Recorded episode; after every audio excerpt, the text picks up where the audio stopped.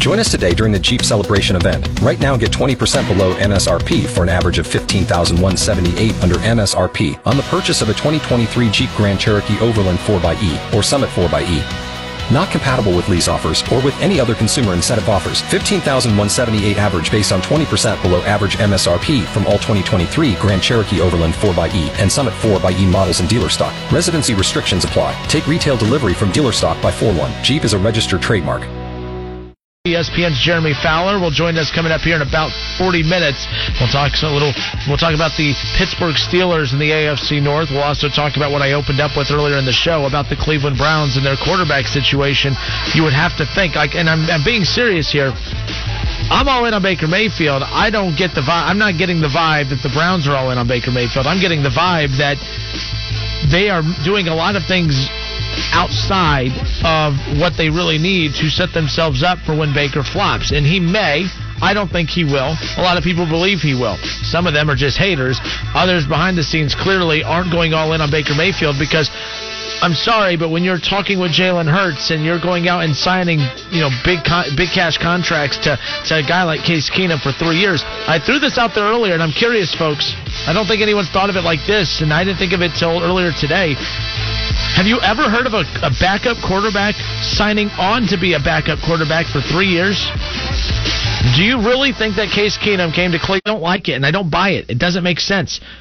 Case Keenum would not go get married in a backup role for three years if he didn't feel he could be a starter. He feels, based on conversations behind the scenes, in my opinion, that he could be a starter in the next year or two.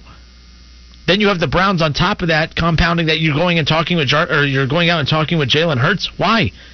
You have all these issues that you need to address on the defensive side. That's why you're trying to overspend to go get a Jadeveon Clowney. You need linebackers. You uploaded the offense to look like a top five offense in the league, at least on paper, but you don't have the defense to match it. You need help over there. Why, after all the help that you gave Baker on offense, are you still talking to quarterbacks like uh, Jalen Hurts? That doesn't make any damn sense to me. So clearly, they are not satisfied with who they have as their quarterback right now. If they did, they would not have done a three-year deal with Case Keenum. They would not have been talking to Jalen Hurts. They would be focused on, hey, let's get this defense revved up because we have our guy in Baker Mayfield and we're ready to go. And I do not get that vibe. Someone said, well, if they didn't believe that Baker was their guy, why would they load up those pieces on offense? Why would you not? Even if you have a bad quarterback as your starter, you should still give that bad quarterback as many weapons to work with as possible to help elevate him. I don't believe that bad receivers and bad, or I don't believe that great receivers and great weapons on offense hurt a bad quarterback. It could only help him. So to me, I don't think they did that for Baker Mayfield. They just did that to do that no matter who the quarterback is. If it's Case Keenum, Case Keenum has a hell of an offense around him. If it's Jalen Hurts, God forbid, it better not be, he at least would have a great offense around him. If it's Baker Mayfield, he has a great offense around him. I can't believe I'm even thinking this way because I'm, I'm I'm all in on Baker Mayfield, but I'm not all in on the way management is making decisions around Baker. It doesn't sit well with me. I don't like it. 457 9464. Uh, I'll take your calls on that as well as reaction on social media. Twitter at 1410 Kinner, K I N N E R. Uh, but that's something to think about uh, throughout. But get, help me out, folks. I, am I'm, I'm being serious. I cannot think of a, a, backup quarterback. I cannot think of a quarterback that has signed with the team to be their backup for three years.